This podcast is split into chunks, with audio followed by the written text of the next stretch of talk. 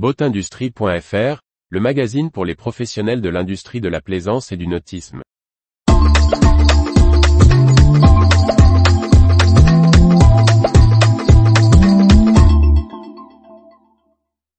Vie du nautisme, Karen, VDM Reya, Ritchie, Uber, Relblaza, Suzuki. Par Briag Merlet. Ça bouge dans l'industrie nautique. Retour sur les dernières nouvelles des professionnels de la plaisance. Les brèves du 22 mai 2023. La jeune entreprise Karen, qui fabrique et commercialise des housses pour coques de bateau, alternative à la peinture anti-fouling, déménage dans de nouveaux locaux. Elle s'installe à Moggio, à proximité de Montpellier, dans un site lui permettant de regrouper en un seul lieu, les couturières, les commerciaux, les ingénieurs et la direction.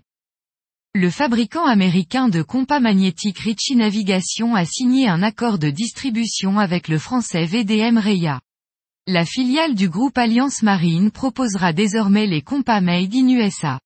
Ritchie continue en parallèle sa relation commerciale en cours avec le distributeur Proxam. Après des tentatives à Londres et San Francisco pour les transports du quotidien par bateau, via des partenariats avec des succès relatifs, Uber lance une offre Uber Boat sans Grèce. Les clients pourront réserver via l'application mobile un bateau pour leur usage privé autour de Mykonos, jusqu'à 8 personnes. La marque de matériel de pêche et de loisirs nautiques néo-zélandaise Relblaza ouvre un nouveau site logistique pour le marché européen. Cet entrepôt, basé aux Pays-Bas, disposera de stocks pour répondre à la demande de la zone EMEA, à compter des commandes du 31 mai 2023. Le groupe Suzuki a publié ses résultats consolidés pour 2022. Le chiffre d'affaires a augmenté de plus 30,1% à 4641,6 milliards de yens, soit 30,97 milliards d'euros. Le résultat net atteint 2,55 milliards d'euros.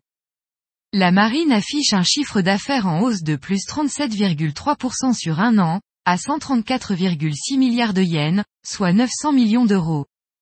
Au vu de l'évolution des taux de change et des importants investissements prévus, Suzuki, qui prévoit une hausse du chiffre d'affaires de plus 5,6% en 2023 grâce à la progression des ventes, anticipe une baisse du résultat d'exploitation.